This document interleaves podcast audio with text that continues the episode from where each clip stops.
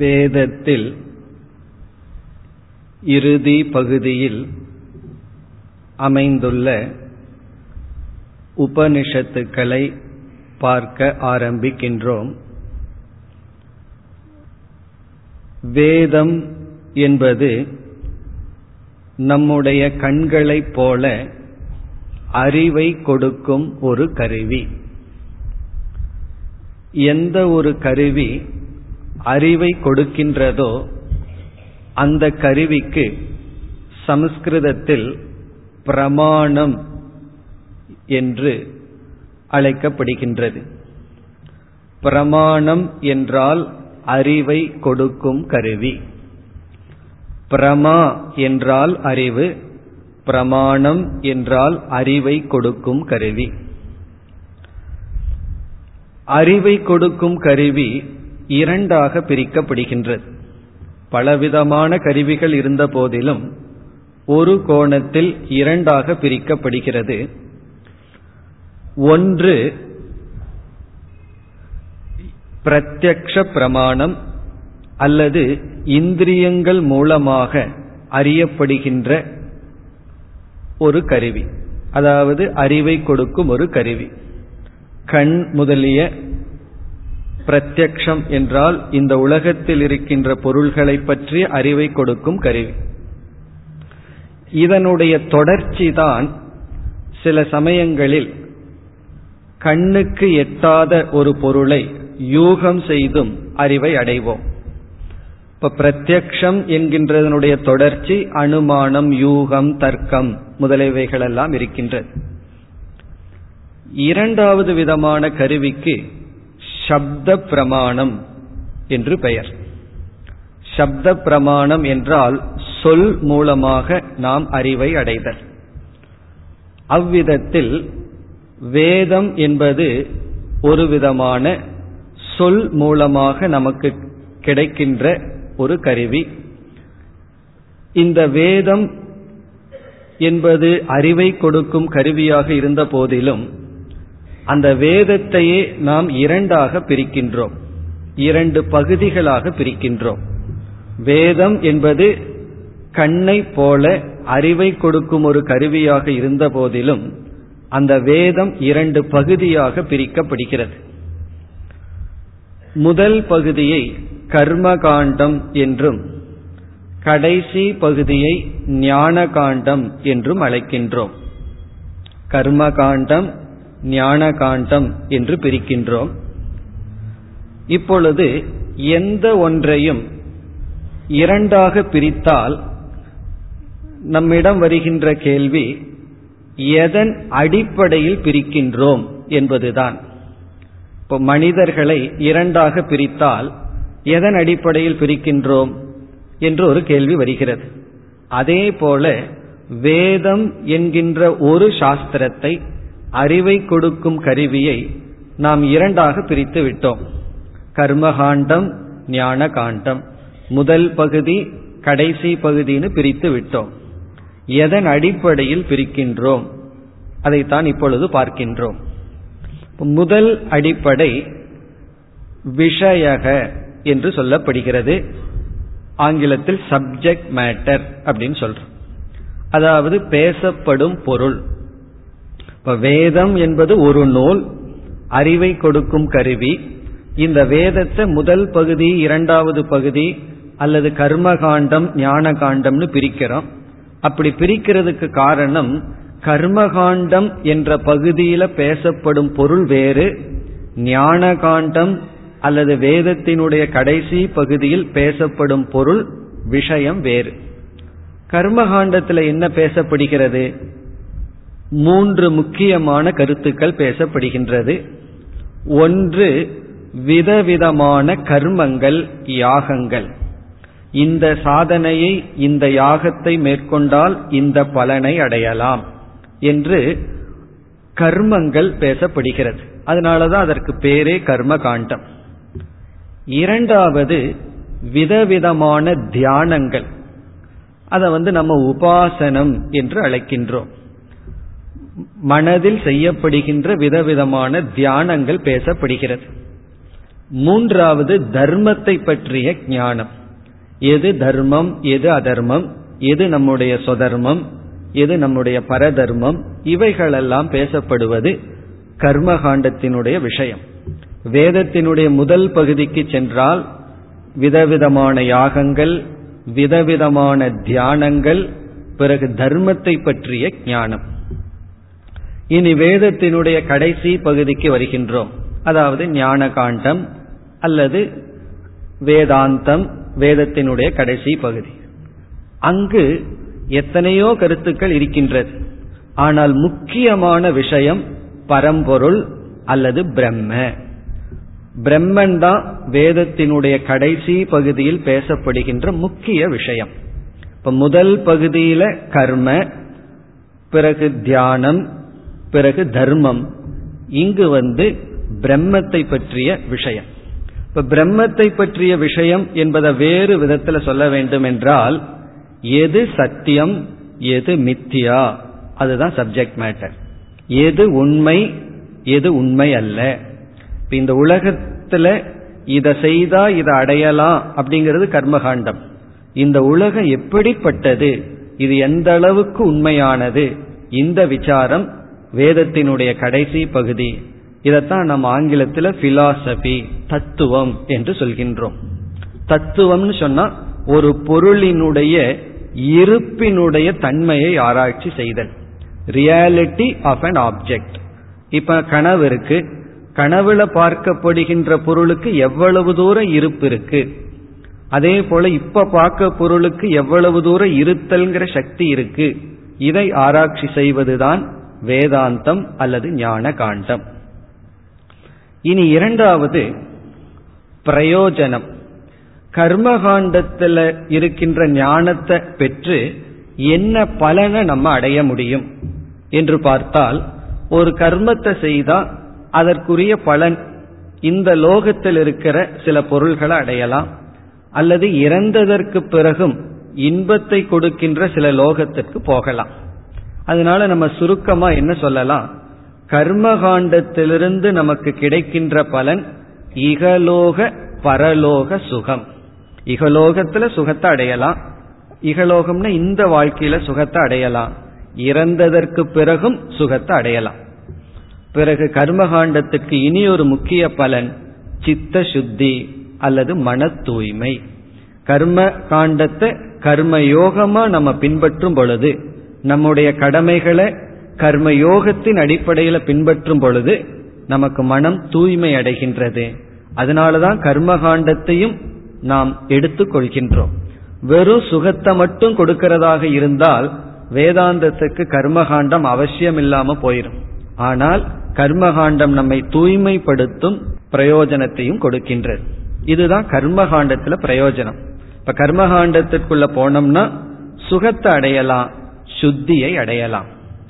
இனி ஞான காண்டம் அல்லது வேதத்தினுடைய கடைசி பகுதிக்கு வந்தால் பிரயோஜனம் வந்து எந்த பிரம்மத்தை பற்றிய விஷயத்தை நம்ம அடையிறோமோ அந்த பிரம்மத்தையே அடைதல், அந்த பிரம்ம பிராப்தி தான் பலன், அல்லது மோக்ஷம் என்பது பலன். ஞான காண்டத்துல இறைவனை பற்றிய அறிவு அடையிறோம், பிரயோஜனம் இறைவனையே அடைதல், அந்த இறை நிலையை அடைதல் தான் பிரயோஜனம். இப்படி கர்மகாண்டத்துல பேசப்படுற விஷயம் ஞானகாண்டத்துல பேசப்படுற விஷயம் மாறுகிறது, பிரயோஜனமும் மாறுகின்றது. இனி மூன்றாவது, யார் கர்மகாண்டத்துக்கு தகுதி, அதிகாரி என்று சொல்வது. அதிகாரி என்று சமஸ்கிருதத்தில் கூறினால் தகுதியை உடையவர்கள். இப்ப கர்மகாண்டத்துக்கு யார் தகுதி, யார் கர்மகாண்டத்திற்குள் செல்வார்கள் என்றால் இரண்டு சுருக்கமாக தகுதியை பேசலாம். ஒன்று ஆசையுடையவன், அதாவது காமி என்று சொல்லப்படுகிறது. இப்ப கர்மகாண்டத்துல எத்தனையோ சாதனைகளை சொல்லி இந்த யாகங்களை பண்ணா இந்த பலன் சொல்லப்பட்டிருக்கு. யார் இந்த கர்மகாண்டத்திற்குள் செல்வார்கள், யாருக்கு ஆசை இருக்கோ அவர்கள் தான் செல்வார்கள். அப்போ ஆசையுடையவன் கர்மகாண்டத்திற்குள் செல்வான். ஆசை மட்டும் இருந்தா போதாது. இரண்டாவது, அந்த ஆசையை நாம் அடைவதற்கான சில தகுதிகளும் வேண்டும்.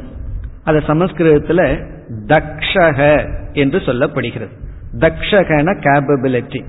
இப்போ ஒரு ஆசை நமக்கு இருந்தா மட்டும் போதாது, அந்த ஆசையை பூர்த்தி பண்ற அளவுக்கு சக்தியும் இருக்க வேண்டும். அப்படி கர்மகாண்டத்திற்குள் செல்பவர்கள் ஆசையுடையவர்கள். ஏதோ ஒரு ஆசை இருக்கணும், அந்த ஆசையை பூர்த்தி செய்யறதுக்கு கர்மத்தை பின்பற்றுவார்கள். பிறகு அந்த கர்மத்தை செய்யறதுக்கான உடல் சக்தி, பொருள் சக்தி, இவைகளெல்லாம் அவர்களிடம் இருக்க வேண்டும். இனி யார் ஞான காண்டத்திற்குள் செல்வார்கள்? ஞான காண்டத்திற்கு யார் அதிகாரி என்றால் இதற்கு அப்படியே ஆப்போசிட்டா இருக்கு. இங்க செல்பவர்கள் விவேகியாக இருக்க வேண்டும், வைராகியத்தை உடையவர்களாக இருக்க வேண்டும். அதாவது ஒரு விதமான விவேகத்தை அடைஞ்சிருக்கணும். எது நிலையானது, எது நிலையற்றது, அந்த விவேகத்தை அடைஞ்சு அறிவை அடைஞ்சு பிறகு இந்த லோகத்துல கிடைக்கின்ற அனைத்து சுகத்திலும் வைராகியத்தை அடைந்திருக்க வேண்டும். அதாவது இந்த உலகம் என்னை திருப்திப்படுத்தாது என்ற மனநிலையை அடைந்திருக்க வேண்டும்.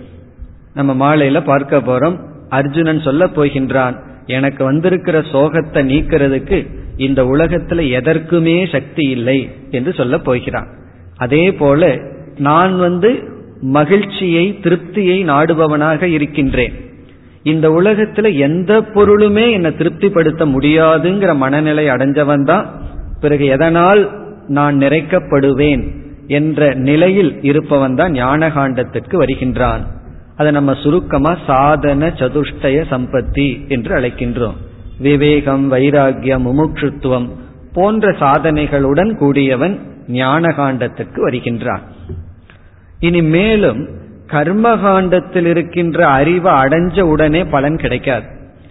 எப்படி யாகம் செய்யணுங்கிற அறிவு யாகம் செஞ்சதுனால வர்ற பலனை நமக்கு கொடுக்காது. அந்த அறிவை பெற்று யாகத்தில் ஈடுபட்டு பலனை அடையணும்.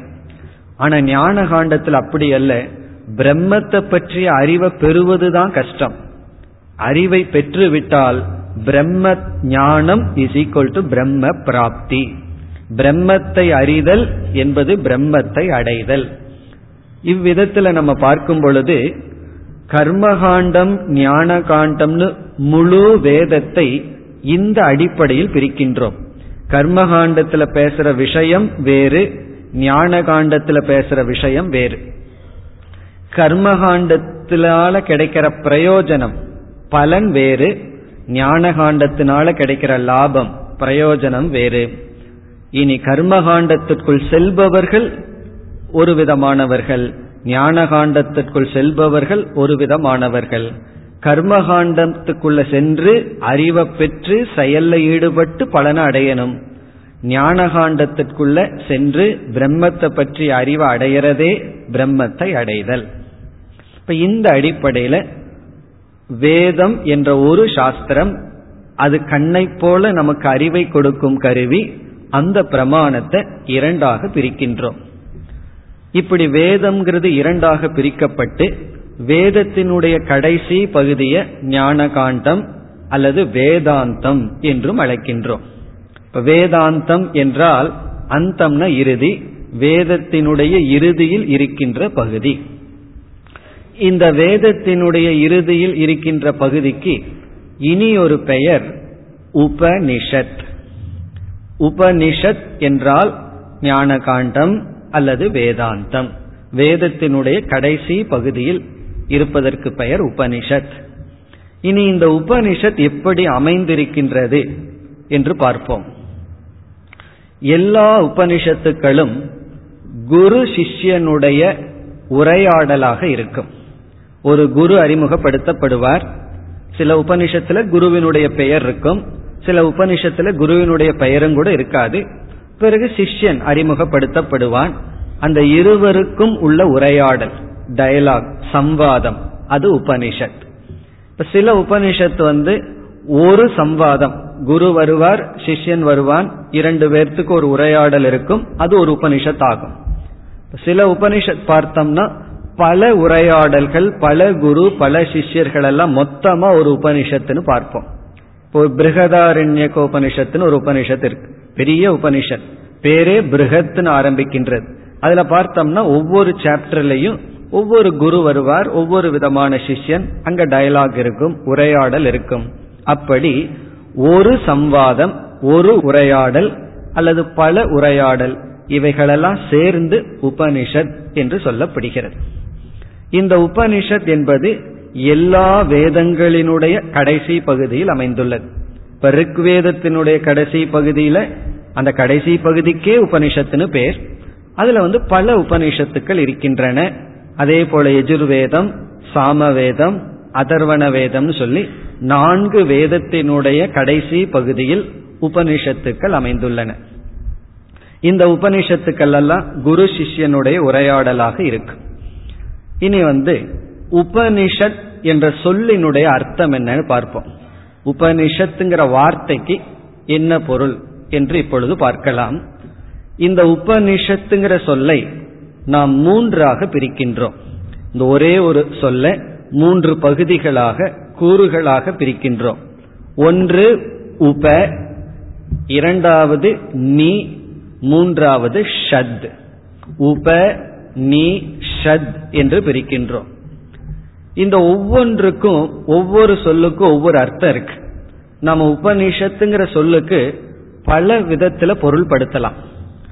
உபங்கிறதுக்கு பல அர்த்தங்கள் கொடுக்கலாம். நீங்கிற சொல்லுக்கு பல அர்த்தங்கள் இருக்கு. ஷத்துங்கிற கடைசி சொல்லுக்கு மூணு அர்த்தம் இருக்கு. இப்படி ஆனா உப நீங்கிறதுக்கு நம்ம பல அர்த்தங்கள் கொடுக்கலாம். அதனால உபனிஷத்துங்கிற சொல்லை நாம விளக்க ஆரம்பிச்சோம்னா பல விதத்துல ஒரு பத்து பனிரெண்டு அர்த்தங்கள் கொடுக்கலாம். பத்து பனிரெண்டு விதத்துல அந்த உபனிஷத்துங்கிற சொல்லுக்கு அர்த்தத்தை நம்ம பார்க்கலாம். ஆனா எந்த விதத்துல அர்த்தத்தை கொடுத்தாலும் இறுதியில ஒரே ஒரு அர்த்தம் தான் வரும். ஒரே ஒரு பொருள் தான் உபனிஷத்துங்கிறதுக்கு இருக்கு. அந்த அர்த்தம் எப்படி வருதுங்கிறதுக்கு நம்ம பத்து பனிரெண்டு விதத்துல பொருள் சொல்லலாம். அந்த ஒரு அர்த்தம் வந்து பிரம்ம வித்யா, பிரம்மனை பற்றிய ஞானம், அதான் பொருள். இப்போ உபனிஷத் அப்படின்னு சொன்னா பிரம்ம வித்யா, பிரம்மத்தை பற்றிய ஞானம், அதுதான் அர்த்தம். இந்த பிரம்மத்தை பற்றிய ஞானம் அப்படிங்கிற அர்த்தத்தை உபனிஷத்துங்கிற வார்த்தை கொண்டுள்ளது. இந்த உபனிஷத்துங்கிற வார்த்தை எப்படி பிரம்ம ஞானம்ங்கிற அர்த்தத்தை கொடுக்குதுங்கிறதுக்கு தான் நம்ம பல விதங்கள்ல பொருள் சொல்லலாம். பல விதத்துக்குள்ள போனாலும் இறுதியில நமக்கு கிடைக்கிற பொருள் பிரம்ம வித்யா, பிரம்மத்தை பற்றிய ஞானம். இனி எப்படி பிரம்ம வித்யாங்கிற அர்த்தத்தை கொடுக்குதுன்னு இப்பொழுது ஒரு விதத்துல நம்ம பார்க்கலாம். இப்ப முதல்ல உப என்கின்ற சொல்லுக்கு அருகில் செல்லுதல் என்ற பொருளை எடுத்துக்கொள்வோம். பல பொருள் எடுத்துக்கொள்ளலாம். இந்த இடத்துல நம்ம அருகில் செல்லுதல், உபன சமீபத்தில் செல்லுதல். அருகில் செல்லுதல் அப்படின்னு சொன்னோம்னா அடுத்த கேள்வி வருது, யாருடைய அருகில் செல்லுதல், யாருடைய சமீபத்தில் செல்லுதல் என்றால் குரு சமீப கமனம், குருவினுடைய அருகில் செல்லுதல், குருவை நாடுதல், குருவினிடத்தில் நாம் செல்லுதல். உப அப்படின்னா கோயிங் நியர், சமீபம் அர்த்தம். யார் சமீபத்துல போறது, யாரிடத்தில் நெருங்குதல் என்றால் குருவினிடத்தில் நெருங்குதல். இனி நீ அப்படின்னு ஒரு சொல்ல இருக்கு. உப நீ, நீ என்ற சொல்லுக்கு நிச்சய ஞானம். நிச்சய ஞானம் என்றால் உறுதியான அறிவை பெறுதல், நிச்சய ஞான பிராப்திகி, உறுதியான அறிவை பெறுதல். இப்போ உபன குருவினிடத்தில் செல்லுதல், நீங்கிறது நிச்சயமான அறிவை பெறுதல். ஏன் உபங்கிறதுக்கு குருவினிடத்தில் செல்லுதல்னு சொல்றோம்? இந்த வேதாந்தம்ங்கிறத நம்மாக படிச்சா, இங்க இருக்கிற கருத்தை நாமாக படிச்சா நமக்கு விளங்காது. ஆகவே ஒருவரை சொல்லி அவரிடமிருந்துதான் நம்ம கேட்டாக வேண்டும். அதனுடைய பெருமையெல்லாம் இந்த உபநிஷத்துக்குள்ள நம்ம போகும் பொழுதே பார்க்க போகின்றோம். ஆகவே குருவிடமிருந்துதான் இந்த அறிவை பெற்றாக வேண்டும். அதனால குருவிடம் செல்லுதல். பிறகு எதற்கு நீங்கிறதுக்கு நிச்சய ஞானம்னு சொல்றோம்? நிச்சய ஞானம் அடையும் வரை நாம குருவிடம் இருக்க வேண்டும். நம்ம வந்து குருவிடம் சென்று அறகுறையா படிச்சுட்டு வந்துவிடக் கூடாது. ஒன்றை நம்ம விடுகின்றோம்னா அதிலிருந்து பூர்ணமான பலனை எடுத்துட்டு தான் விடணும். நம்ம கரும்பு சாப்பிடும் பொழுதும் கூட அந்த கரும்பை நம்ம எப்போ அந்த சக்கையை வெளியே விடுவோம்னா அதிலிருந்து ஜூஸை எடுத்ததுக்கு அப்புறம் தானே வெளியே விடுவோம். அதே போல எந்த ஒரு சாதனையை பின்பற்றும் பொழுதும் அதில் இருக்கின்ற பூரண பிரயோஜனத்தை எடுத்துட்டு தான் அடுத்தபடிக்கு போகணும். அப்படி நம்ம குருவிடம் சென்று எப்பொழுது குருவிடமிருந்து விலகி வர வேண்டும்னா நிச்சயமான ஞானத்தை அடைஞ்சதற்கு பிறகு, முழுமையான சந்தேகமில்லாத உறுதியான அறிவை அடைகிற வரைக்கும் குருவினிடமிருந்து அறிவை பெறுதல். எந்த அறிவை பெறுதல்? அப்படி ஒரு அறிவை பெற்றால் என்ன பிரயோஜனம் நமக்கு கிடைக்கும்? அதுதான் ஷத் என்ற சொல் விளக்குகின்றது. கடைசி சொல் உ ப உப நி ஷத். ஷத் என்றால் துயரத்தை அழிப்பது என்று பொருள். ஷத்துங்கிறதுக்கு மூணு அர்த்தம் இருக்கு. இந்த முறை நம்ம ஒரே ஒரு அர்த்தத்தை மட்டும் பார்க்கிறோம். அந்த அர்த்தம் வந்து துயரத்தை அழித்தல், துயரம் வந்து நீங்குதல். இப்படி இந்த மூன்றையும் சேர்த்து பார்த்தோம்னா குருவிடம் செல்லுதல், உறுதியான அறிவை பெறுதல், துயரத்தை அழித்தல், இதெல்லாம் சேர்த்து பார்க்கும் பொழுது எந்த ஒரு அறிவானது குருவிடம் சென்று நிச்சயமாக பெற்று அதன் பலனாக துயரம் நீக்கப்படுகிறதோ அந்த அறிவு என்ற ஒரு பொருள் கிடைக்கிறது. எந்த ஒரு அறிவு குருவிடம் சென்று உறுதியாக பெற்று அதன் பலனாக நம்முடைய துயரமானது நீக்கப்படுகின்றதோ அந்த அறிவு, அந்த அறிவு பிரம்ம வித்யா அல்லது ஆத்ம வித்யா. அதுதான் உபனிஷத்துங்கிற சொல் நமக்கு கொடுக்கின்ற பொருள். இப்ப இந்த உபனிஷத்தை வந்து நம்ம என்ன பார்த்தோம்? ஒவ்வொரு வேதத்தினுடைய இறுதி பகுதியில் இருக்கின்றது. அப்படி பார்க்கையில ஒவ்வொரு வேதத்தினுடைய இறுதியில பல உபனிஷத்துக்கள் இருக்கின்றன. ரிக்வேதத்துல பல உபனிஷத்துக்கள், அதே போல யஜுர்வேதம், சாமவேதம், அதர்வண வேதம்னு எல்லா வேதங்களிலும் இறுதி பகுதியில் பல உபனிஷத்துக்கள் இருக்கின்றன. அதுல நம்ம சம்பிரதாயமா பத்து உபனிஷத்தை தான் எடுத்து படிப்போம்.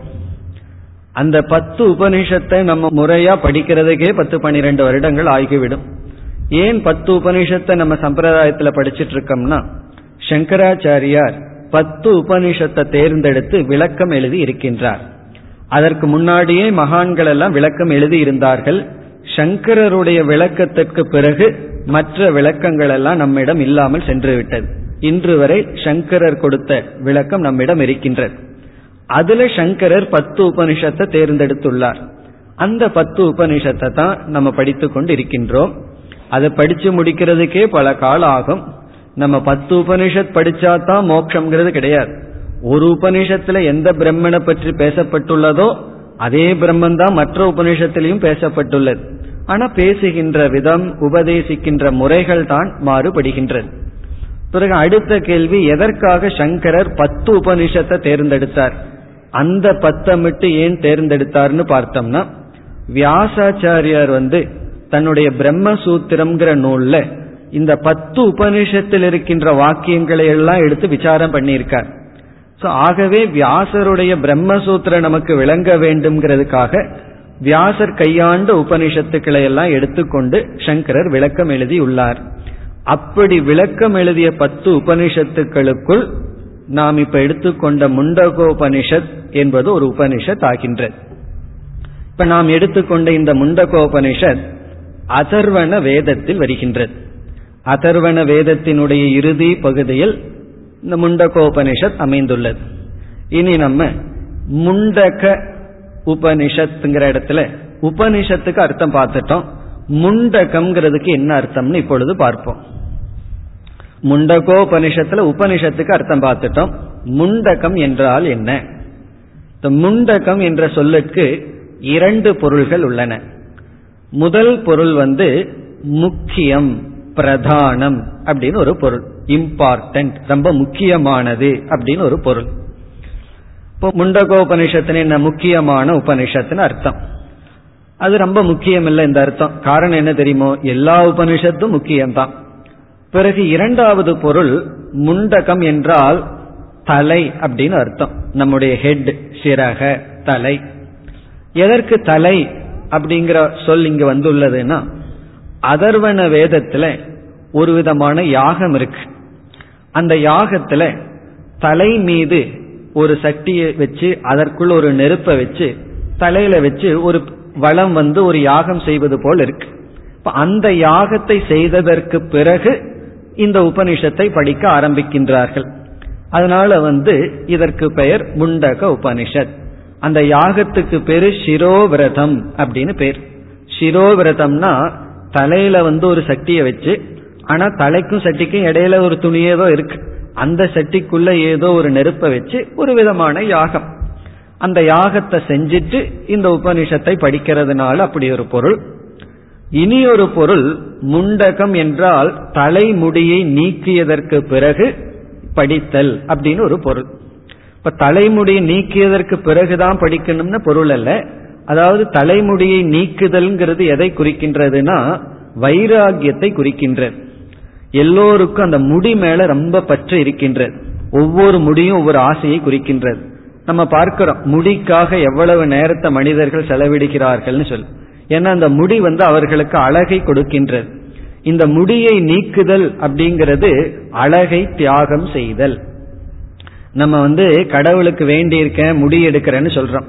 அதாவது கடவுளுக்கு நான் இதை அர்ப்பணம் பண்றேன் அதை அர்ப்பணம் பண்றேன்னு சொல்லிட்டு நான் முடியை அர்ப்பணம் பண்றேன்னு சொல்றோம். போயும் போய் பகவானுக்கு நம்ம முடியா வேணும் அப்படின்னு ஒரு சந்தேகம் வரும். அங்கு நான் பகவானுக்காக என்னுடைய அழகை தியாகம் செய்கின்றேன் அப்படிங்கிற அர்த்தம்.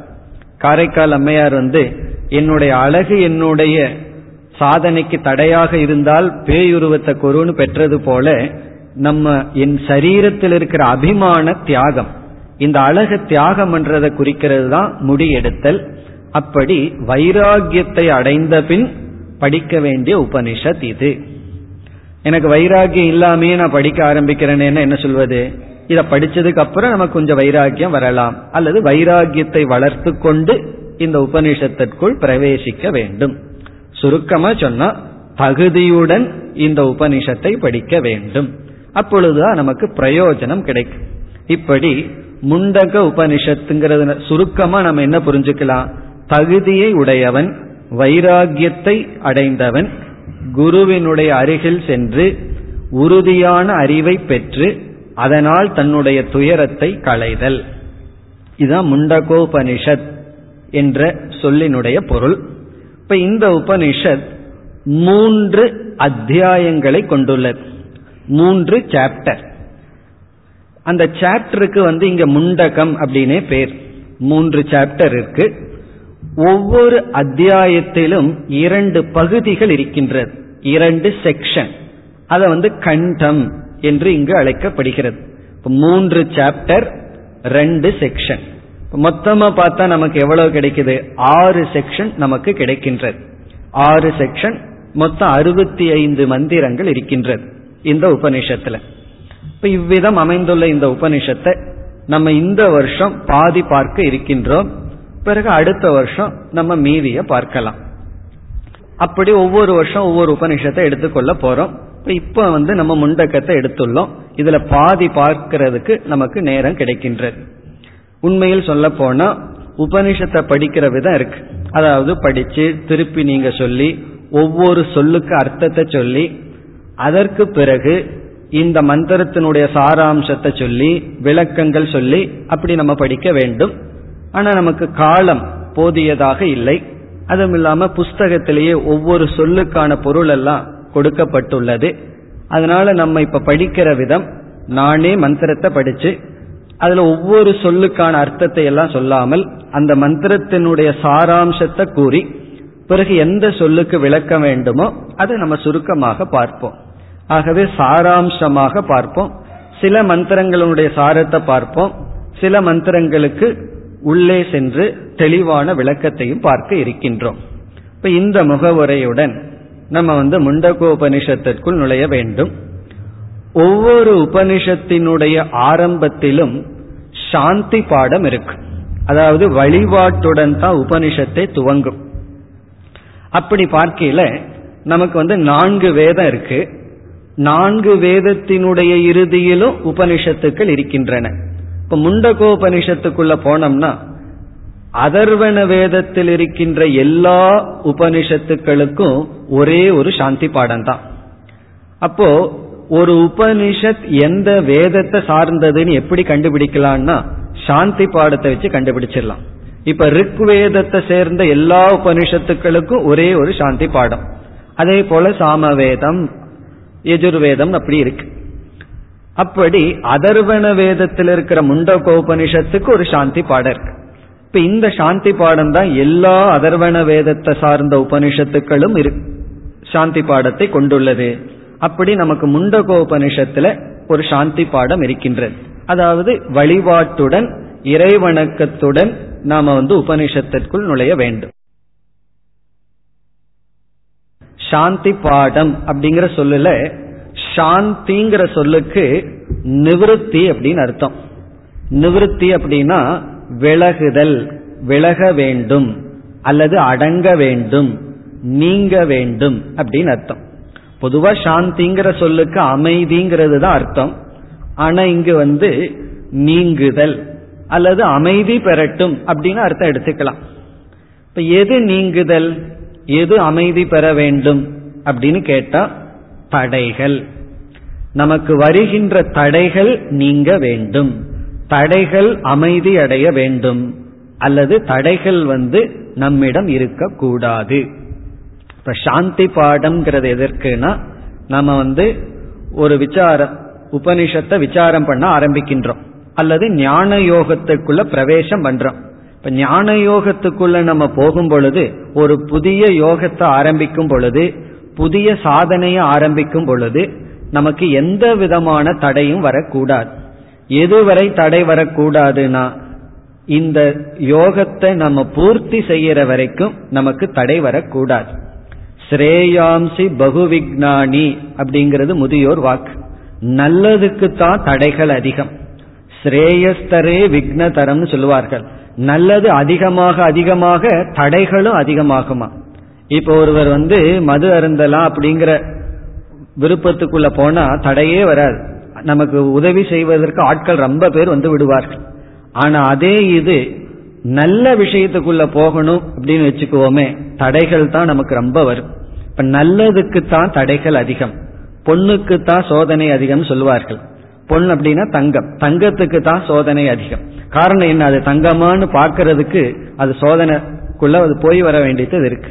அப்படி உயர்ந்த லட்சியத்துக்கு போகும் பொழுது அதனால கிடைக்கிற இன்பமும் உயர்ந்ததாக இருக்கின்றது. அதற்கு நமக்கு தடைகள் வரலாம். அந்த தடைகள் வரக்கூடாது என்கின்ற பிரார்த்தனையுடன் உபனிஷத் ஆரம்பம் ஆகின்றது. தடைகள் எப்படியெல்லாம் வரலாம், சாஸ்திரத்துல அதையும் பிரிக்கின்றார்கள். இயற்கையிலிருந்து தடைகள் வரலாம், பிறகு வந்து சூழ்நிலைகளிலிருந்து தடைகள் வரலாம், பிறகு தடைகள் நம்மிடமிருந்தே வரலாம். இயற்கையிலிருந்துன்னா இப்போ வந்து அந்த காலத்துல எல்லாம் வனத்தில் வாழ்ந்து வந்தார்கள், இடி மின்னல் போன்ற இயற்கை அல்லது பூகம்பம் போன்ற இயற்கை சூழ்நிலை அமைதியாக இல்லை என்றால் நம்ம எதையுமே அமைதியாக பின்பற்ற முடியாது. பிறகு நம்முடைய வீட்டு சூழ்நிலைகள், குடும்ப சூழ்நிலைகள், இவைகளெல்லாம் நமக்கு தடையாக வரலாம். அதைவிட பெரிய தடை என்ன தெரியுமோ, நம்மிடமிருந்து வருகின்ற தடை. நமக்கு திடீர்னு ஸ்ரத்தை குறைந்து விடலாம், ஆசை வந்து ஆசைன்னு சொன்னா உபனிஷத் படிக்கணுங்கிற ஆசை, ஞான யோகத்தில் இருக்கிற ஆசை திடீர்னு நம்மை விட்டு போயிடலாம். அப்படி நம்மிடமிருந்தே வருகின்ற தடை, நம்முடைய புலன்களே நமக்கு கொடுக்கின்ற தடைகள்.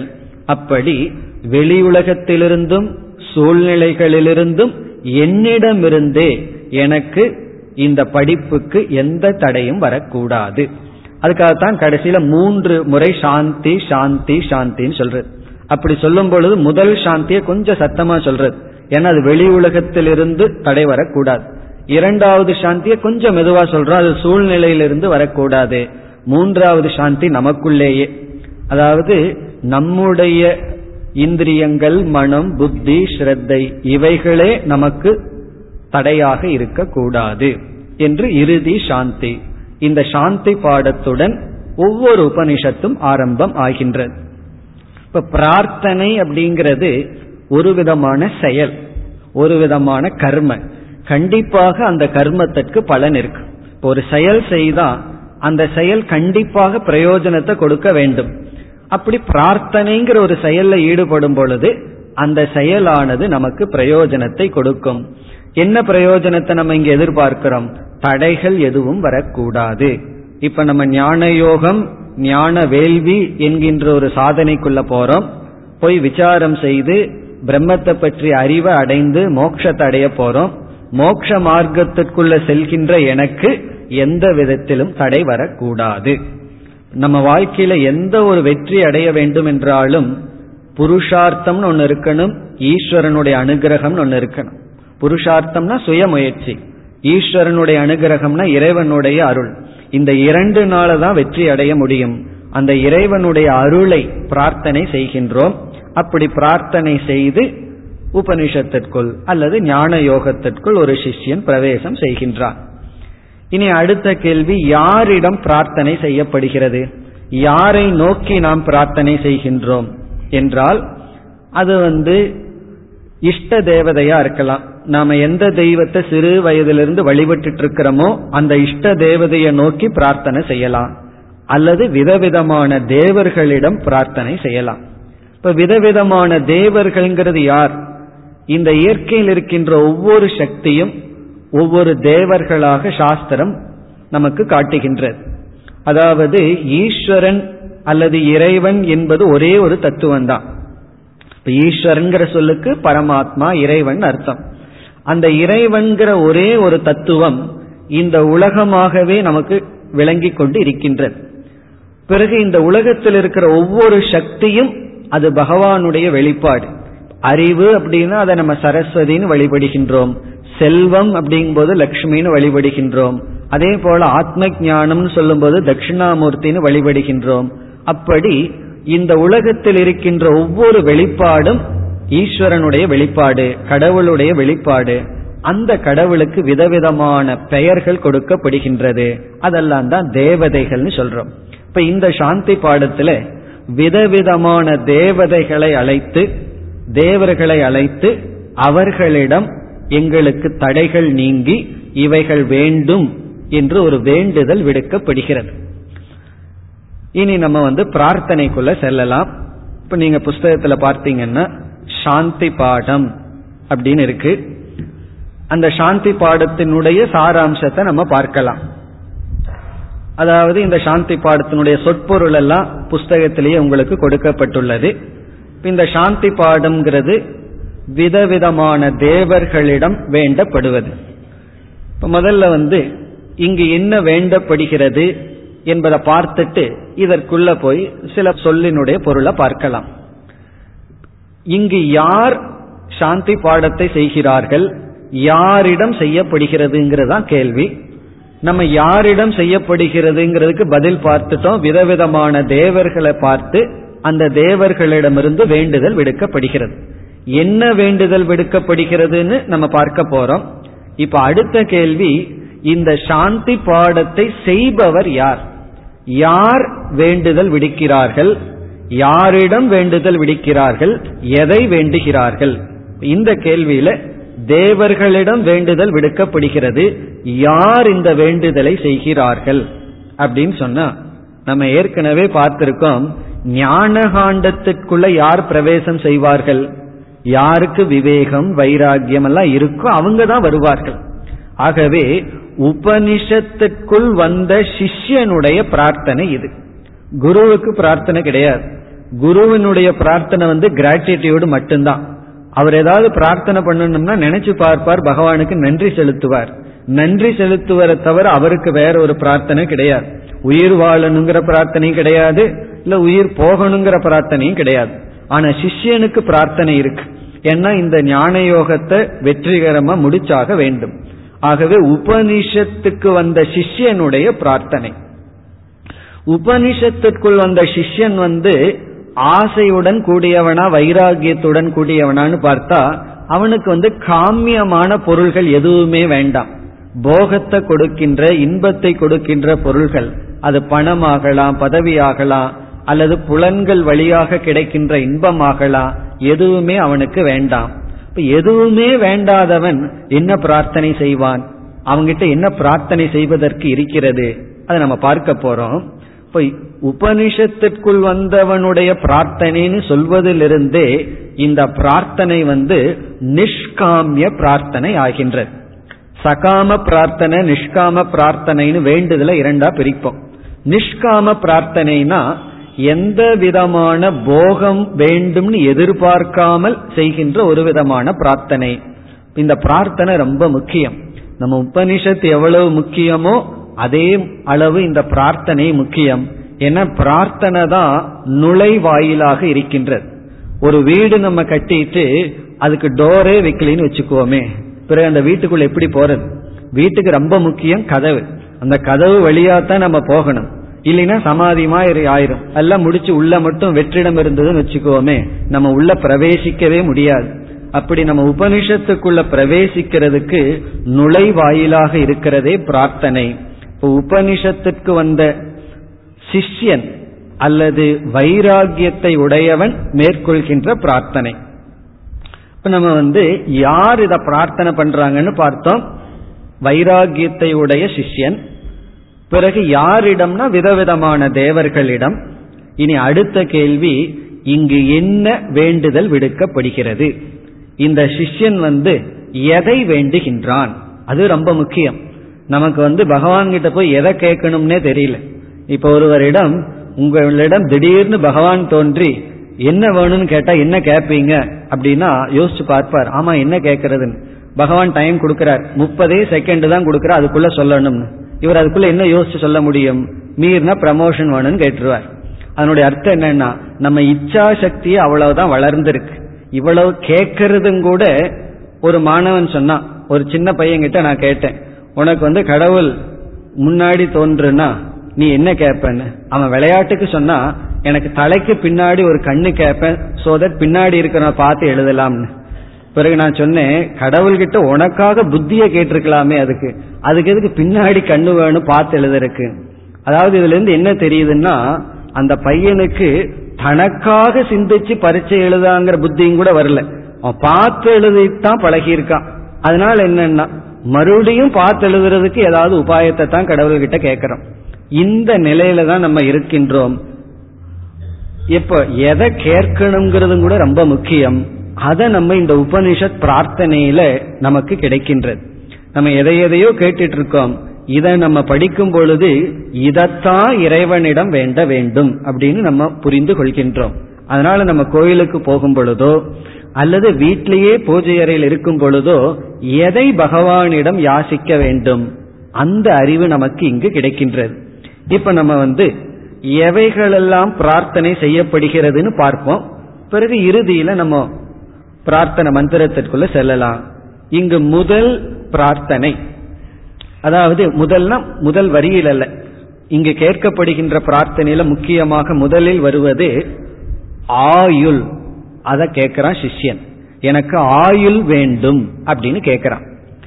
ஆயுள்னு சொன்னா எனக்கு வந்து அபமிருத்யு வரக்கூடாது என்ற ஒரு பிரார்த்தனை இங்கு வருகிறது. அபமிருத்யு அப்படின்னு சொன்னா, இப்ப நமக்கு வந்து இயற்கையிலேயே ஒரு அறுபது வருஷம் வாழலான்னு ஆயுள் இருக்குன்னு வச்சுக்குவோமே, நம்முடைய கர்ம வினைப்படி அறுபது வருஷம் இருக்கு. அபமிருத்யுனா இந்த ஆக்சிடென்ட், விபத்து, இது போன்ற காரணத்துல முப்பதாவது வயதிலும் கூட அல்லது பிறந்த அஞ்சு நாள்லயும் கூட இறப்பதற்கு வாய்ப்பு இருக்கு. நம்ம கர்ம வினை அறுபது வருஷம் இருக்கணும்னு இருந்தாலும் இடையில் மரணம் வரலாம்.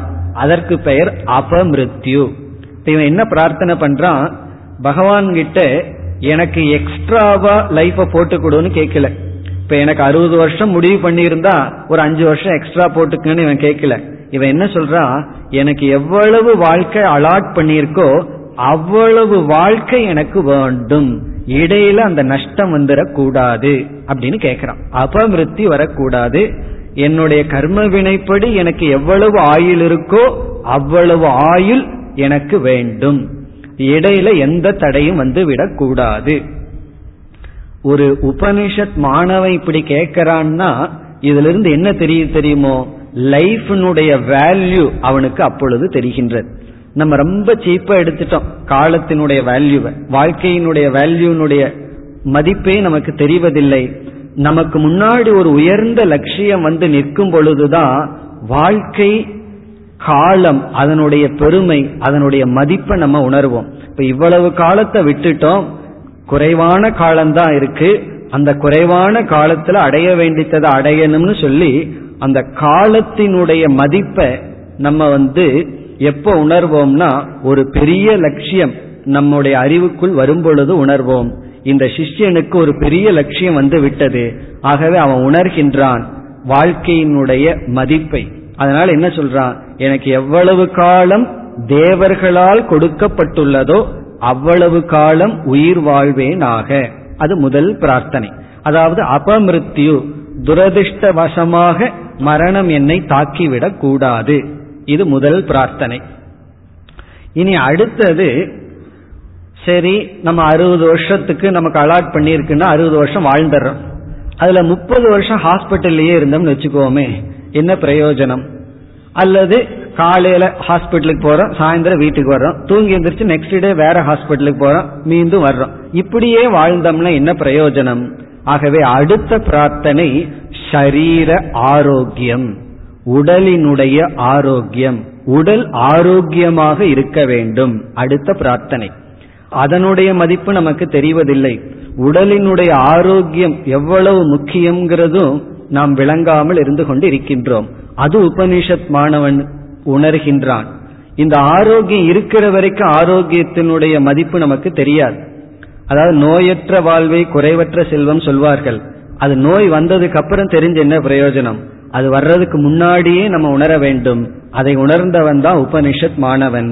அப்ப அவன் என்ன சொல்றான், எவ்வளவு காலம் நான் வாழணுமோ அவ்வளவு காலம் வாழணும், பிறகு அந்த அவ்வளவு காலம் ஆரோக்கியமாக வாழ எனக்கு அனுகிரகம் தேவை. அப்படின்னு என்ன அர்த்தம்னா, ஆரோக்கியமா என்னுடைய உடலை வச்சுக்கிறதுக்கான சக்தியை எனக்கு கொடு, உணவுல கட்டுப்பாட்டை கொடு அப்படின்னு இவன் பிரார்த்தனை செய்கின்றான். சும்மா ஆரோக்கியம் வேணும்னு பிரார்த்தனை பண்ண ஆரோக்கியம் வராது.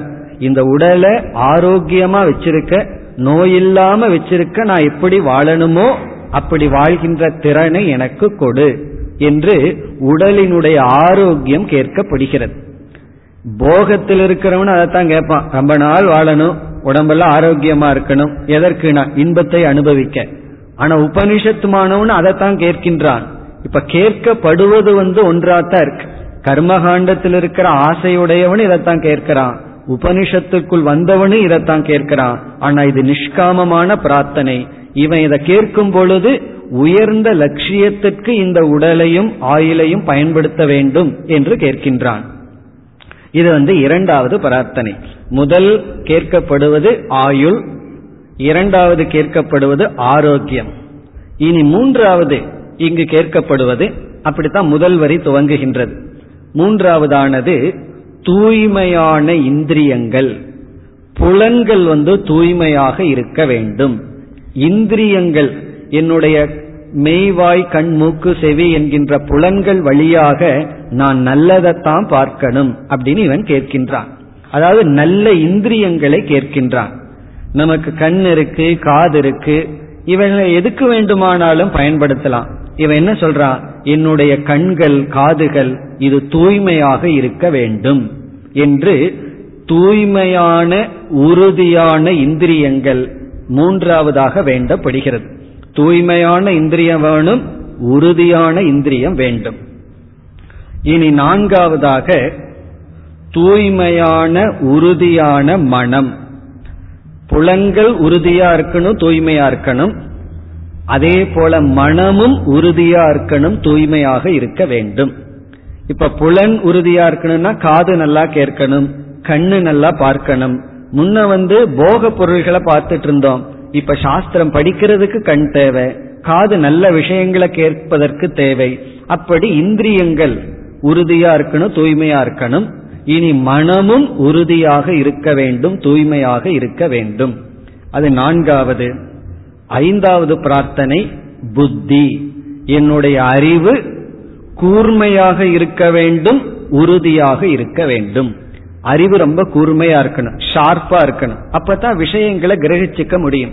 அப்படி புத்தி, என்னுடைய புத்தி இருக்கின்றதே அது கூர்மையாகவும் இருக்க வேண்டும், உறுதியாகவும் இருக்க வேண்டும். இவைகள் தான் இங்கு வேண்டப்படுகிறது.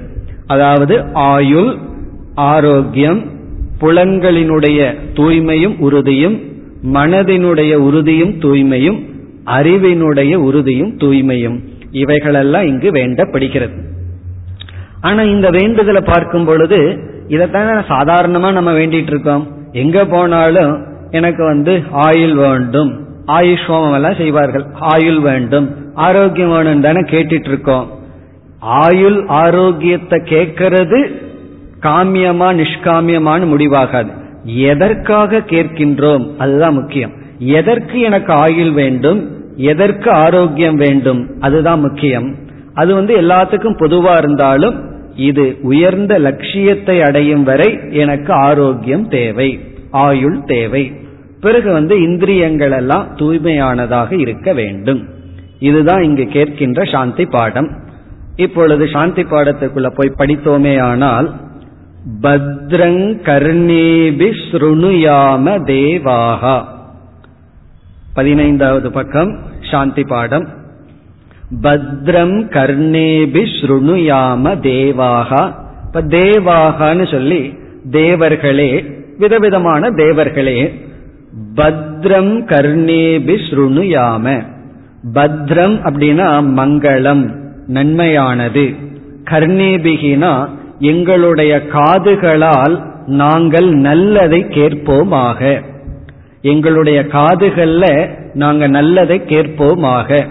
இதனுடைய அர்த்தம் என்ன தெரியுமோ, என்னுடைய காதை நான் நல்லதை கேட்பதற்கு பயன்படுத்துவேன் ஆக அப்படின்னு அர்த்தம். என்னுடைய காதை நான் நல்லதுக்கு கேட்கறேன்னு சொல்லி ஊர் வம்பு பேசுற இடத்துல போய் உட்கார்ந்துட்டு இருந்தோம்னு வச்சுக்குவோமே, என்ன பிரயோஜனம்?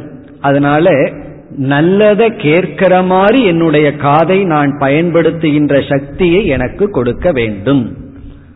பிறகு பத்ரம் பஷ்யேம அக்ஷபிகி யஜத்ராகா. யஜத்ராகனா வேறு விதமான தேவர்கள், ஒரு விதமான தேவர்களுக்கு யஜத்ரகன்னு பேர். இப்ப யஜத்ராகா தேவர்களே கண்களால் நல்லதை பார்ப்போமாக. ஸ்திரைஹி அங்கைஹி, ஸ்திரைஹி அங்கைஹினா உறுதியான உடலுடன், தேவஹிதம் எது ஆயுகு, இயற்கையில தேவர்களால் எந்த ஆயுள் எங்களுக்கு கொடுக்கப்பட்டுள்ளதோ வியசேம அவ்வளவு ஆயுள் வாழ்வோமாக. எப்படின்னா உங்களை ஸ்துதி செய்து கொண்டு, உயர்ந்த லட்சியத்தில் இருந்து கொண்டு எங்களுக்கு எவ்வளவு ஆயுள் கொடுக்கப்பட்டுள்ளதோ அவ்வளவு ஆயுள் வாழ்வோமாக. பிறகு ஒவ்வொரு தேவர்களையும் பார்த்து அந்த தேவர்களிடமிருந்து அனுகிரகம் கேட்கப்படுகிறது. ஸ்வஸ்தின இந்திரோ விருத்தஸ்ரவாகா, புகழில் ஓங்கி இருக்கின்ற இந்திரன் எங்களுக்கு நன்மையை அருளட்டும். ஸ்வஸ்தின மங்களம் அல்லது நன்மை. பிறகு வந்து பூஷா விஸ்வவேதாக, அனைவரையும் அனைத்தையும் அறியும் சூரிய தேவன் எங்களுக்கு நன்மையை கொடுக்கட்டும். பிறகு கருட தேவனிடமிருந்து ஒரு பிரார்த்தனை. கருடனிடம் ஏன பிரார்த்தனை பண்றோம்னா அவர் வந்து தடையின்றி செல்கின்றார். இப்ப தடையின்றி செல்கின்ற கருடன் எங்களுடைய வாழ்க்கையும் தடையின்றி செல்ல உதவி செய்யட்டும். பிறகு கடைசியில பிருகஸ்பதிகி, பிருகஸ்பதி வந்து புத்திக்கு தேவதையாக இருப்பவர். இப்ப புத்திக்கு அதிபதியாக இருக்கின்ற பிருகஸ்பதி எங்களுக்கு நன்மையை அருளட்டும், நல்ல புத்தியை கொடுக்கட்டும் என்று இந்த பிரார்த்தனையுடன் உபனிஷத் துவங்குகின்றது. நாளை நாம் உபனிஷத்திற்குள் பிரவேசம் செய்வோம். ஓம் பூர்ணமதః பூர்ணமிதம் பூர்ணாத் பூர்ணமுதச்யதே பூர்ணஸ்ய பூர்ணமாதாய பூர்ணமேவாவசிஷ்யதே. ஓம் சாந்தி சாந்தி